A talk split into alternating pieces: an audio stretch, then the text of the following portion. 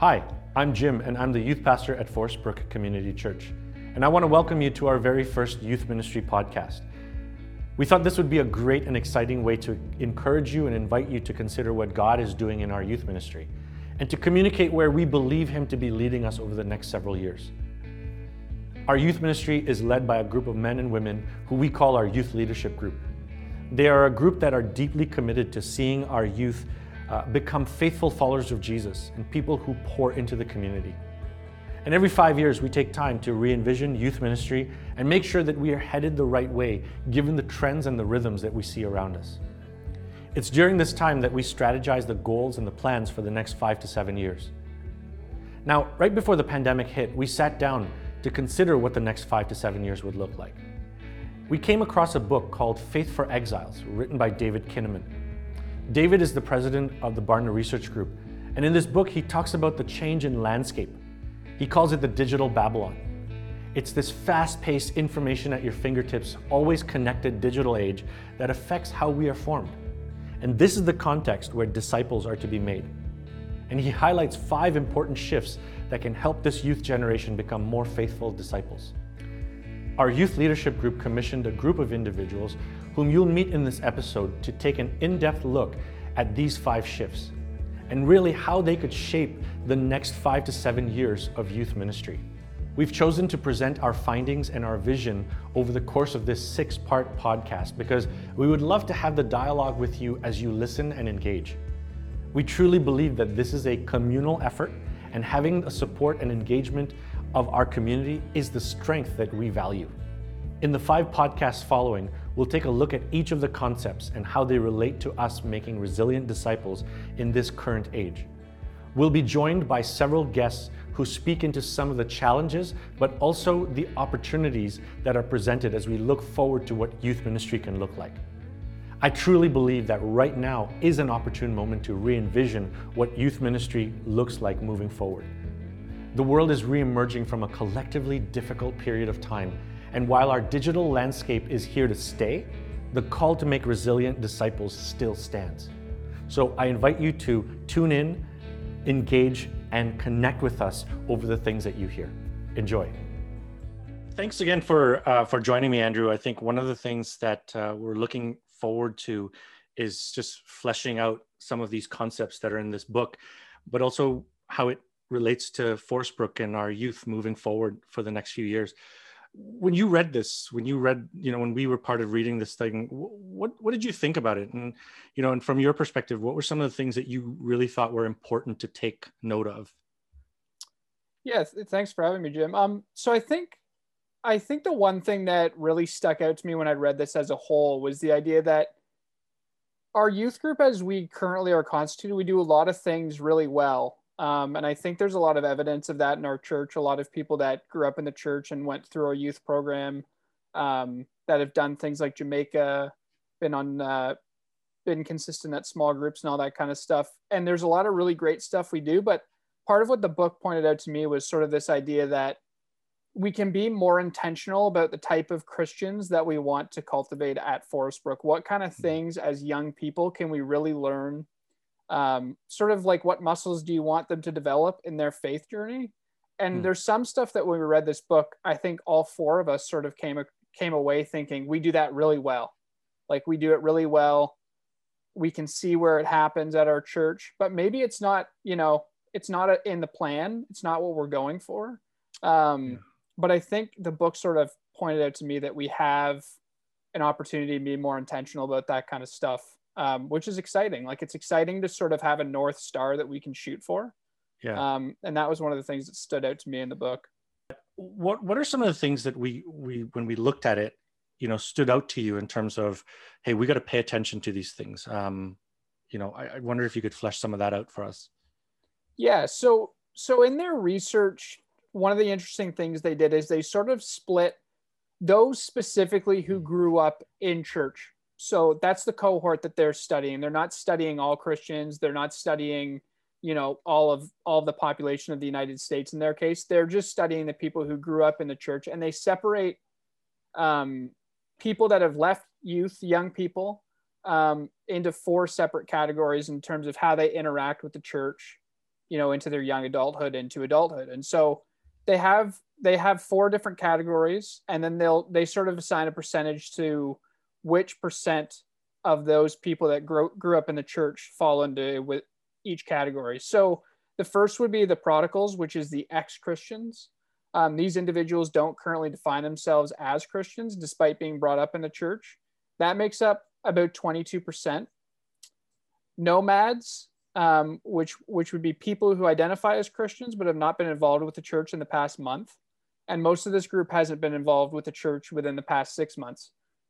The, these ones are a bit funny reading now in the pandemic because none of us have uh, walked in the church in the last six months. So whether you've uh, been actively following online or not, you sort of fall into uh, one of That's these because you haven't you haven't walked into the church. But I think uh, you understand the uh, the spirit of the definitions here. Um, so that group of people who um, would identify as Christians but aren't actively involved in the church in the past month or six months, that would be about 30% of the people that grew up in the church. Then you have habitual churchgoers. Those, those who have attended church in the past month, they're they're constant, they're there, you recognize their face, um, but they don't hold the core beliefs or associated behaviors of being an, a, an intentional, engaged disciple. Um, that would be about 38% of those who grew up in the church. And then when I was just taught when we were talking there before about sort of the North Star, what what are the people that we're hoping that our youth group can cultivate the most is resilient disciples. Um, and so that makes about 10% of the people that grew up in the church. And the four four attributes of the of a resilient disciple that they outline in the book are number one, they attend church at least monthly and engage in church outside of worship so that a good example of that would be small groups. So people that are at church, they come to small group on Tuesdays. They're doing another thing around church. Maybe they're on a committee, but you see them most Sundays, and uh, they're involved beyond that. Uh, two, they trust in the authority of the Bible. Number three, they're committed to Jesus personally and believe he died on the cross for their sins. And number four, they have a desire to transform the community and the broader society as an outcome of their faith. So those are the four different um, categories that the book's lined out.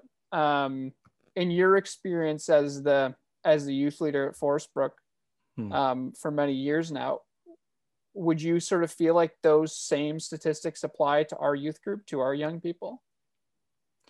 It, it ebbs and it flows, right? But I think yeah. um, I would say that these numbers are couched within uh, a really accurate bracketing um, yeah. I, I, you, I wouldn't, I couldn't tell you that, you know, 22% yeah. of all the young adults now uh, in the last 10 years fit in the section of the prodigals or whatever. But if you, if you were to look at um, generally people who, uh, who've been participating in, in, in faith communities and in their own communities, I would say that these numbers are fairly accurate and one of the things I was going to say uh, as you're sharing about this about resilient disciples is that our what what excited me when we read this book together um, was that our goal had always been that uh, we wanted to look towards the future as as you said the north star being those resilient disciples and moving all of our youth in every which way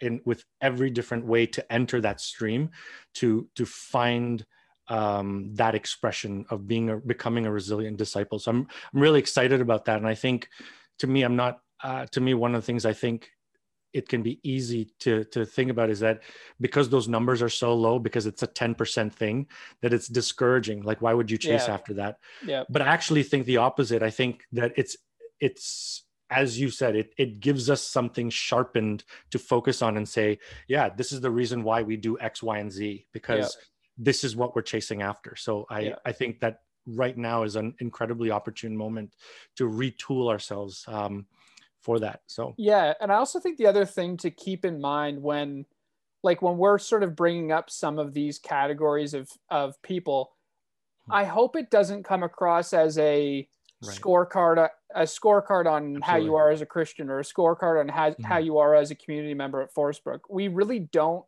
yeah. want to see it that way. And even some yeah. of these categorizations are like they're using them for their research to sort of mm. get a sense of what are people looking like. But I just I don't want the uh, yeah. parents listening out there thinking that we're keeping a scorecard on how often our uh, kids are at youth group or how often they show up to youth. But I think it's helpful just to know in the current context of where we are in the world and where we are mm. in the in Christianity, where is that leading most young people when they leave church after, you know, they've moved on from high school, they're out of their parents' house, where are they ending up? And yeah. focusing, like you said, on that 10% to sort of say, you know, it's pretty cool that we've got that 10% there and they they have these attributes that make them stick around, that make them a really positive part of our community. Mm-hmm. Um, and how can we how can we encourage more people to follow that path? So we bring that up as context because it was in the yeah. book.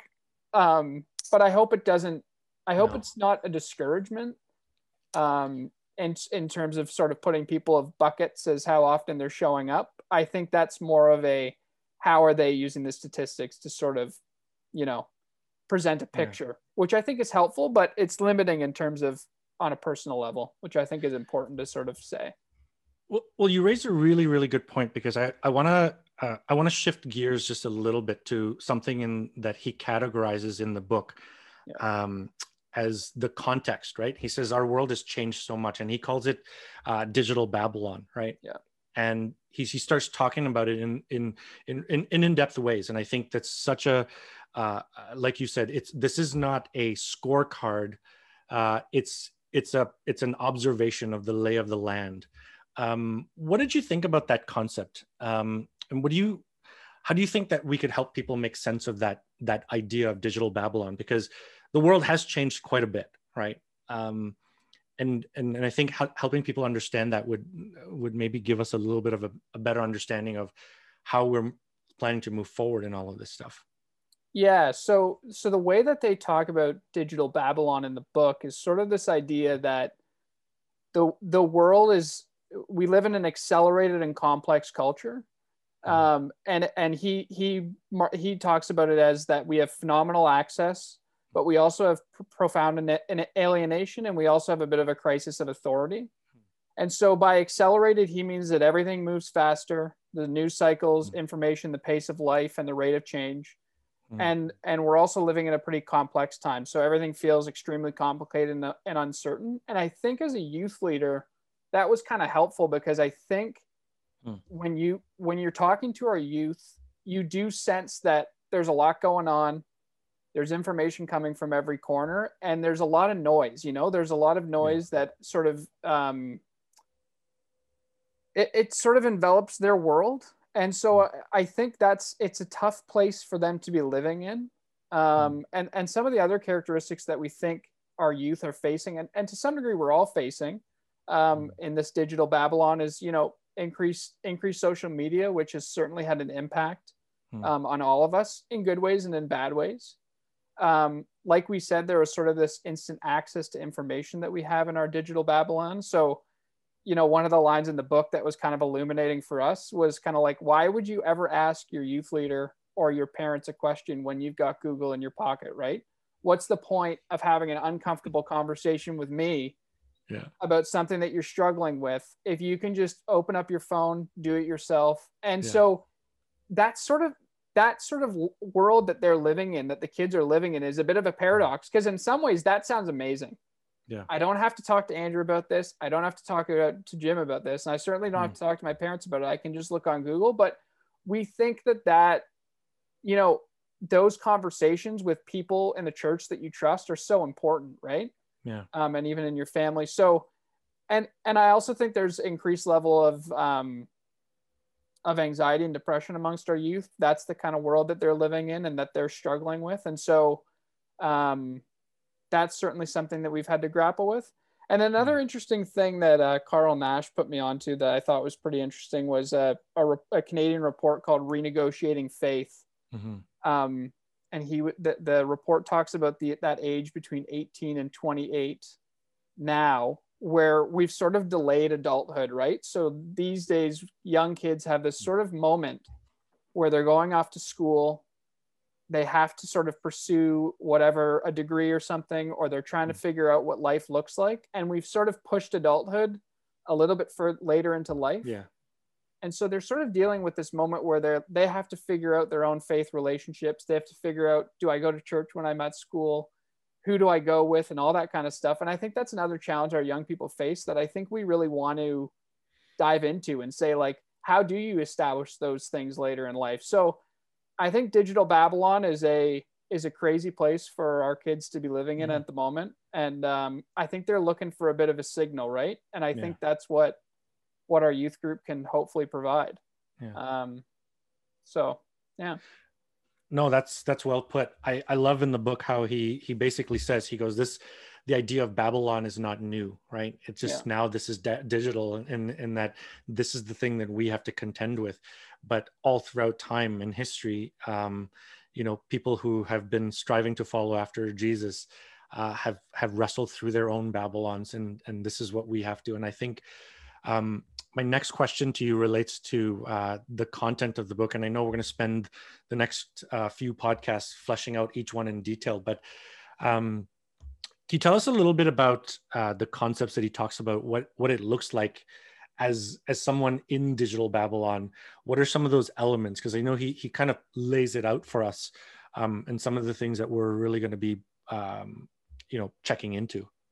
Yeah. So so the the book's kind of neatly organized into five different chapters in which the authors talk about five different characteristics of resilient disi- disciples mm-hmm. and these people are the 10% we were talking about before and they're they as christians they're better able to um, they're better able to you know live in digital babylon with these five tools sort of at their disposal in their faith life mm-hmm. um, so the first one would be an intimate relationship with jesus um, and that's defined pretty simply as clear and religious clutter for closeness with the for a closeness with and joy with Christ. Um, mm-hmm. So that was the first that was the first attribute of these resilient disciples. Mm-hmm. The second one was to to develop the muscles of cultural discernment. So they define that as taking part in a robust learning community under the authority of the Bible in order to mm-hmm. wisely navigate an accelerated and complex culture. Uh, number three, which was one that we we actually felt we do quite well at, at Forest Brook, was hmm. forge meaningful and intergenerational relationships. Um, and so that was that he they defined that as being devoted to fellow believers and want to be around around them and become like them. Yeah. Um, which I think at our church, you know, with things like small group, and then I also think we have some really neat relationships in our church where people of different generation really connect well with each other um, and and you know with this podcast theory uh, with this podcast series sorry we're really going to try to show some of those stories where we have some pretty neat relationships in our church life that we want to celebrate. Um, and then the fourth uh, attribute of a, a, resilient disciple is that they train for vocational di- discipleship. Um, they know and they live god's calling for them especially in the area of work and they right size their ambitions to God's purpose for their life. And mm. then finally, a resilient disciple engages in countercultural mission as they live faithfully um, by trusting in God's power and living differently from cultural norms. So, those five things in the book, five separate chapters that they go into quite well in depth, and hopefully we can sort of tease more um, in this podcast series, are sort of five things as a youth group we really want to strive to cultivate more within our own youth group. Um, and so, yeah, I really enjoyed sort of having those as a as a guidepost for where we can take take our ministry going forward. Yeah, and you you said something at the start, um, and uh, I, I certainly hope that if you're watching this and you're you're engaging and interacting with this, um, that you you don't just see this as a one way thing where you're intaking all of this stuff we certainly want to invite your input and the conversation around this because we've put significant amount of time conversing. You're, you are about to meet uh, the other two who actually uh, were part of this foursome reading group, um, and and just trying to wrestle through these these elements. We want to invite your input as well. So if you're a parent or you're a small group leader or you're just somebody in the church who just doesn't know where to connect but is just wrestling with some of these things, or if you're a youth who is you know trying to figure uh, what life with with God and faith look like, uh, we really, really want to invite you to think about these things. And I think, I think that's that's an important uh, piece because it's not like this is going to be done overnight. This is uh, this is a long term thing, and and we're looking for as much ways into each of these elements as possible. And this is something that certainly will take uh, time and commitment for all of us. So I really appreciate that. Um, that so why don't we bring in the other uh, others who helped uh, read this book together? Uh, we got Leanne, who's just right below me. Leanne has been an, a faithful and incredible small group leader uh, to our youth ministry. Um, I love Leanne's insights. I love Leanne's courage to want to challenge the norms of things. So I'm, I'm really, really excited that she's here to share uh, with us. Uh, to her left, uh, you already heard from is Andrew. Um, neat story. Andrew was one of the first youth that I had as a pastor coming in. So it ages me a little bit. I was privileged to. Um, to perform his his uh, wedding to Kirsten. Um, and and Andrew now is a small group leader and one of our leaders at our youth ministry. So uh, when I think about uh, a resilient disciple, when I think about what this book talks about, Andrew is one of the models of uh, those along the way in that, and uh, it's it's just been a great blessing to kind of see that. And then Rachel up up top, uh, um, Rach has been like my right hand person uh, and and good friend. Um, if I have an idea, Rach is usually the one who helps bring this stuff about. And if uh, and uh, she's just been a great friend and uh, an incredible insight, a person of insight um, to to youth ministry. In fact, actually, Rach was the one who mm-hmm. introduced this book to us. So I'm really really uh, thankful that uh, uh, that Rach is is part of our our church community. So I, I just want to ask you guys as we kind of look at this segment of um, you know of, of interacting with this book when you read through this book and when we talked about this right um, obviously there are the five that we, we, talked about the digital babylon we talked about the five attributes and the five ways of a resilient disciple uh, what was one or two of the aha moments um, when you read this well there are definitely a few um, one of the ones that i probably find most hopeful is just the reality that young christians want their life and their faith to intersect in a meaningful way.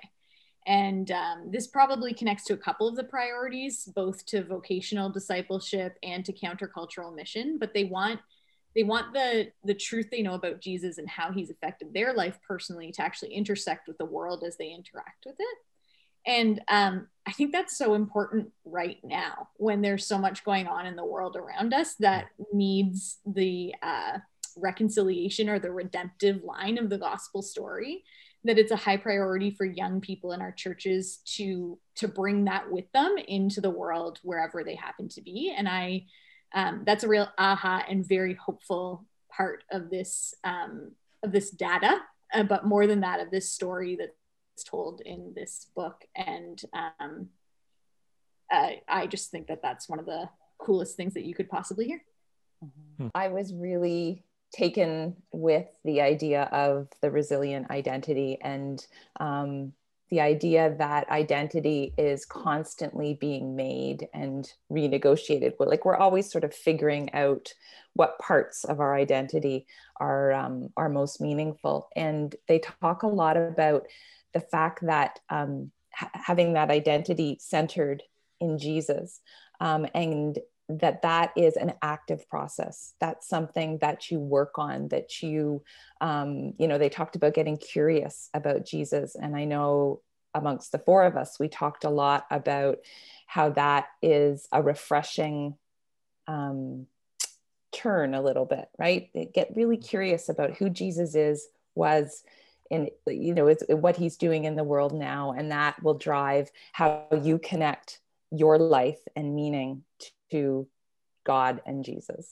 Um, I liked the quote uh, that the resilient disciples um, they had was Jesus understands what my life is like these days. And that would really be what I would want our youth to feel as well.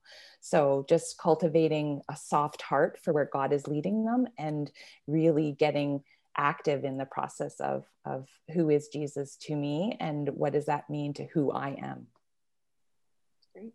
um, I would say I'm going to actually tie my other two together here, but um, one of my other ones was that one of the lines in the book that's captivated me is that we're loved into loving Jesus, meaning we're loved by other people who follow Jesus, and that gives us this example to follow. Um, and the reason that that really resonates with me is that's my story. And um, I don't think I'm unique there. I think that's really all our story that someone in our life, be it a parent or a youth leader or a pastor or a person of influence, loved us enough to share Jesus with us. And that that is actually really effective but that it's you know it is this um, life on life day in one of the other quotes from the book is that disciples are handcrafted one life at a time and um, that is a bit daunting when you're in a church of our size or a church we hope gets bigger someday because there's going to be more people but it also means that the opportunity is beyond the four of us or you know the 20 to 25 leaders who lead our youth on a tuesday. It's actually an opportunity for all of us to love the next generation into loving jesus and that really excites me. Um, and the other one also I would tie really deeply to my own story, which is that we sometimes prepare teens for the world as we'd like it to be versus the world as it is. And I grew up in an era that we read about in a lot of articles now of of purity culture and a really high standard, this unattainable place that we had to be uh, to arrive to to be good for God. Um, and I think we've seen a different narrative over the last couple years, and that there's actually an opportunity to go, here's this thing in culture, and it's broken, and here's what Jesus says, and then find a way to merge those for kids so that they mm. actually have the tools they need to enter the world and not be tempted and and it sort of removes the fear from it and the you know you have to be sound and do this the right way mm-hmm. and instead invites them to actually deeply understand what that means for their lives and to be to be on that foundation so those two things actually kind of tie together for me partly in my own narrative um, and how I've kind of come out of that and seen a different side as I've led youth in in a different day.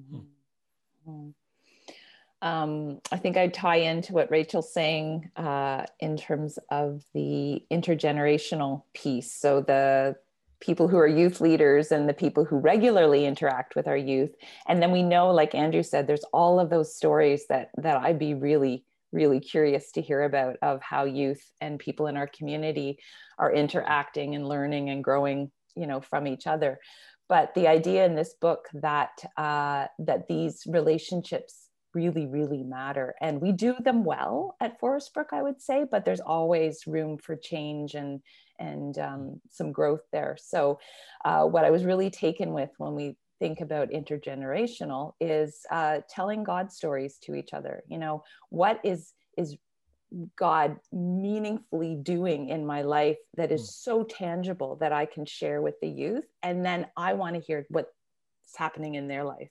And so it's got to be a two way street.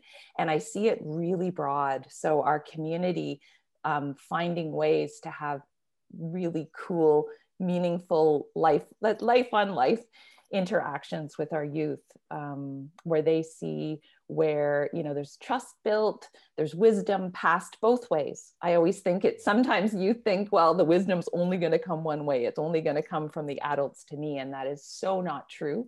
I sit in my youth group and i soak it in. I soak in their wisdom and their stories and i want them to tell me that and trust me enough to do that with me and i think we've got such a wide community that would that would be um, just wonderful to make those connections both ways when you guys were talking, I was thinking about there's so many instances in the book where all four of us sort of felt like we just needed to, we almost need to create space for things to happen. Yes. And God will and God will intervene and and give us the hand if we're if we're creating the space for it to happen. Yeah. And so I think especially with what Leanne was talking about intergeneral intergeneral intergenerational relationships Yeah.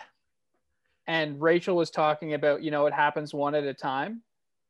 I think it sounds some days that will sound super daunting, but it's the it's the path that's well worth it, you know? And so I think if we can just create those spaces for our church to get to know our youth really well cuz I'll be honest, like there was, you know, when before I was a youth leader, I'd look at them and be like, "Look, what are these kids doing? They're on their phones, they're blah blah blah." blah and then I get then I get to be their youth leader, and now I really like them, you know. And so I think I think uh, the more that we can all sort of as a church body get in on this and and do it together i think there's so much great opportunity for uh, the whole church to be on in on this with us. So i just think it's exciting and, and hopeful you know upon reading this all of our stuff and spending the time together with this um, if there's one thing that you'd want youth to know who are watching or listening this listening to this what would it be i would say that this journey is worth stepping into with us hmm. i think that was the first thing that came to my heart and my head um, so if you are sure where you are if you're not so sure where you are if you're hmm. convinced this is not for you come with us come with us on this journey um, and I think that bringing alongside our community, you know, Forestbrook community with us, and um, and just letting them know as well, the youth that that we're going to be. This is an all hands on deck kind of thing, and so even preparing our own youth leaders differently, or um, mm-hmm. just equipping them a little bit more uh, will be part of this process. So everybody's going to be kind of on this together and working really diligently, really, really um, intentionally to have these kind of really amazing things come to fruition. And so we really would like to see you. hmm. Here, have you listened to us? Have you watch us and and hear from you? Yeah, I think I would borrow um, like some Lion King language here, the circle of life. And um, I guess for me, like the generation that's in youth now, like they will lead me one day, you know, and I've been privileged as a young leader in the church to have people who are older than me let me lead in the places where I'm gifted and where I'm called. And I don't, you know, wonder if that will happen. I know it will. I know that one day I'll sit in a pew where this generation leads me. Hmm. And so, uh, like, we want you to take us into a brighter and better future for the church. And I believe that God's doing the work in you now to do that. And when I read this book and and think about our teens becoming resilient disciples, I just get so excited for the day that I can, I'll, I'll, never stop serving in the church, but the day that I can take a step back and follow the lead of somebody else who has followed Jesus closely as they've been a young person. And um, it just really, really excites me. And not just that, the future, but they're also the church right now. And when I read, yeah. especially about countercultural mission and, um, and, um, I'm blanking on, on the discipleship piece. You know, there's something that this generation has caught that we didn't catch as well. And there's yeah. so much, like Leanne said, so much we can learn. I anytime somebody thought you being a youth leader was hard, my response was no, it's it's the best because mm. it forces me to sit and learn every Tuesday what's actually going on in the world. And so um, yeah, I do you're the church now and you're the ones who will lead us in the future. And I can't wait to watch that happen. I, I think the one thing I'd like to to say to the youth and especially some of my guys if they're watching is I I think the one thing that we've realized as a youth group that we could improve on slightly is that we have strong small groups and that's mm-hmm. sort of one of the main tenets of our small group and of our youth group sorry and i think it always will be i think it's such a great format to get into a smaller group of people that you trust you know mm-hmm. you can like leanne said do life with but i think part of starting a new vision here means that there'll be a bit more of a, a diversity of opportunity to engage. So hopefully we have more things that are just there to have a bit of fun. Maybe we have things that are there to meet new people. Maybe there are different events where we're trying to trying something a bit different.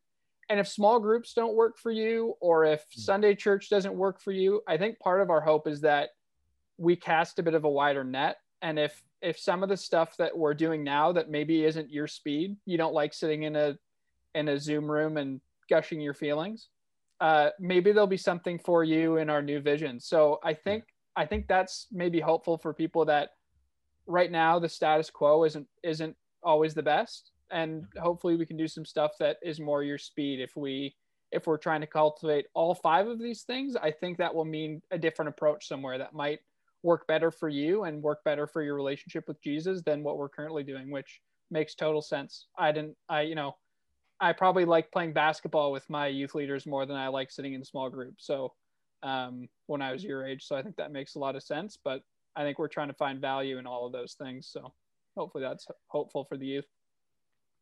Well, let me let me turn that question uh, just slightly to a different angle and say to the adults and the parents watching this in our community or and and surrounding. Um, what would uh, what would one thing that you'd want them to uh, think about, um, you know, in terms of uh, this process and these next few podcasts and where youth is headed? I think I would just say right off the bat again, I just always speak from the heart and from the top of my head is that I have I have two youth in this right now. I have a 13 year old and a 15 year old, and I have the same questions and fears that you do. I guess I'll start there. I have a lot of hope. I have a lot of security, and um, you know, I, I have a lot of faith. But I, I do have questions and I have fears, um, and that there's a place uh, for you to grow in this as well and to get, engage in this as well. I guess because um, this book did a lot for me in understanding um, a framework that I think is important for, for the parents to understand as well as the youth and as well as the leaders and as well as our community. So again it's like how many prongs is that? A lot uh, that we need to come together. Um, and we just need to sort of reevaluate sometimes how we listen. We need to be able to understand how we reinforce what we reinforce is that that your kids are experiencing in small group in youth and how we support the conversations that come up. So if if we're opening a whole bunch of new opportunities for conversation and ways to come alongside then i i you just the parents are so important in that piece as well. And and i'm going to be trying to do the same with my kids so. And I, I think I come from a non-parent perspective. And um, one of the things that I would say to adults in the church is you matter in this and mm. everyone matters in this and um, it doesn't matter your age or stage or your marital status or whatever there's actually a place for you in this ecosystem mm. and one of the great honors of my life because i haven't been able to raise kids of my own yet is that i've got to be part of the raising of other kids mm. through this work that i do in church um, and it's one of the hallmarks of who i am and who i always want to be um, and so it's it's really been a good um, safe place for me to have influence and to to get to walk life with kids. And when i read this question i thought of i like to express myself with my words and i like to write things. And when i finished with my last group of i led two different groups of girls but when i finished with my last mm-hmm. group of girls a couple years ago here's what i wrote and this is what i would say to the adults in our church. Multi-generational friendships are one of the hallmarks of my church experience and one of my greatest gifts find someone who is younger than you hang up your insecurities about being cool or fun or wise and just let them into your life. You'll find that you don't have to really know what to do, you just have to be present. And if you are younger, find people who are older than you and don't think of them as a coach or a supervisor or, or as an idol. Just find them to be a friend. Um, life together will be the best mentor, teacher, and equalizer you'll know. My life is richer fuller, and far more purposeful and enjoyable because some of my friends are in the same age and stage as me, and many of them are not. And um, that is my truest heart. This has been one of my greatest gifts in life. And I don't think you have to have anything special. I think you just have to show up. Mm-hmm. And you have to have really cool yeah. um, hand gestures. Hand gestures, like I now know how to do. And all the kids like know that I'm on it. Nice. my kids really like in, my kids really like inviting me to the video games because I'm always the first one killed. so you always that's another opportunity for the old folk is you show up, you you Your get fodder. you get murdered first. Yes. And and they, none of them have to be the last one, the first one to go. So that's another that's another uh, opportunity for all the old folk at uh Yeah. Totally. You also may need a translator because Yeah. you know Yeah. the slang of my day is not the slang No, of it's gone. today, but Yeah, No. they'll it's teach gone. you all kinds of things and you'll be much more street smart than you want. Yeah. Mm. That's sure. why you invite Leanne to everything because she's That's just, right. You can say, well, this is old now. This is even years ago. Yeah. You could say you're being too salty or Yeah. something. You'll know what that means if you come in along with us. Very good. Oh, that's so funny.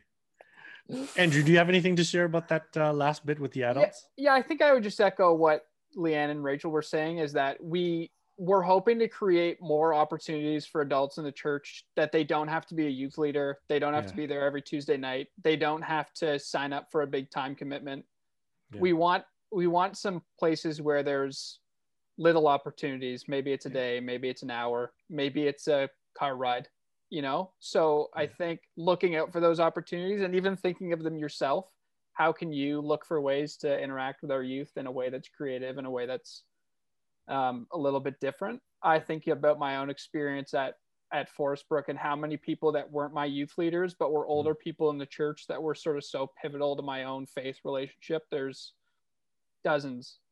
Um, so i think thinking about how you can be that to a young person at our church today like i think it i think it goes so so far um, in their development. So that investment's huge. Well, I, I just want to say thank you so much for uh, you know having this conversation, and I know it's just a small uh, taste of the amount of time that we actually uh, spent wrestling with this. I want to I want to leave us with this, and we've read this. Rach and a bunch of you guys actually referred to it. Um, this I think is is something that has contextualized this process for me and actually excited me quite a bit. Um, it's what he explains about a uh, disciple, and he says this: in digital Babylon, faithful and resilient disciples are handcrafted one life at a time.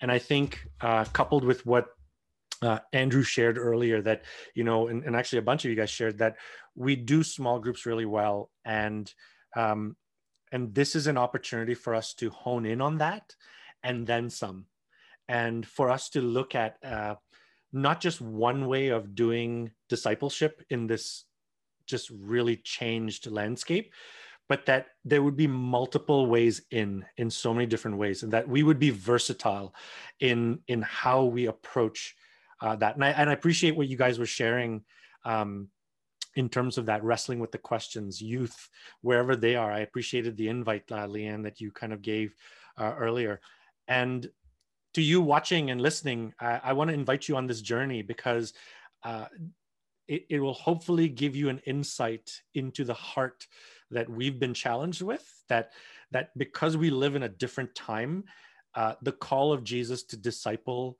uh, this generation is still there. And, and we have to use our head and our heart and the, the power of the Holy Spirit to, to really move forward in this. And we really think that this is an incredible journey forward. And so we want to make this a conversation.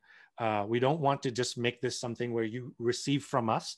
Um, and so as you do listen, as you do process, uh, we'd love to hear from you. Um, we'll we'll make the uh, comments available in the description below. So you feel free to write us.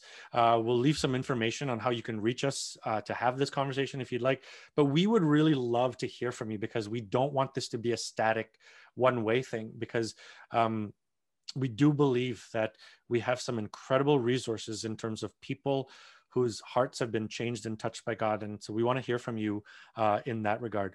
Um, we've got a few more episodes coming up, five to be exact, in which each individual episode we'll be breaking down uh, what we've learned uh, with those five ways that he's put out as as far as characteristics of what a resilient disciple looks like.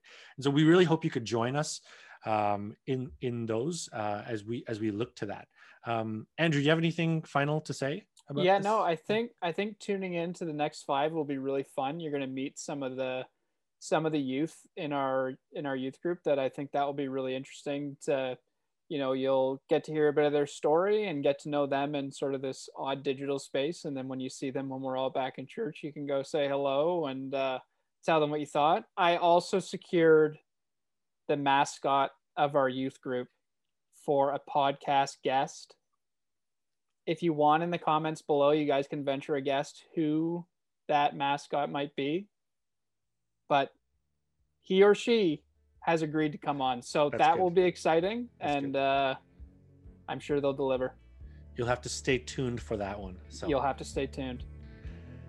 Well, thank you so much, everybody, for being here and sharing your thoughts and your heart. Really appreciate this. And to you tuning in and listening, uh, thank you so much for joining us in this, uh, um, you know, this experiment. And we look forward to hearing from you. And uh, and most of all, we look forward to what God's going to do uh, with all these processes. So thank you so much.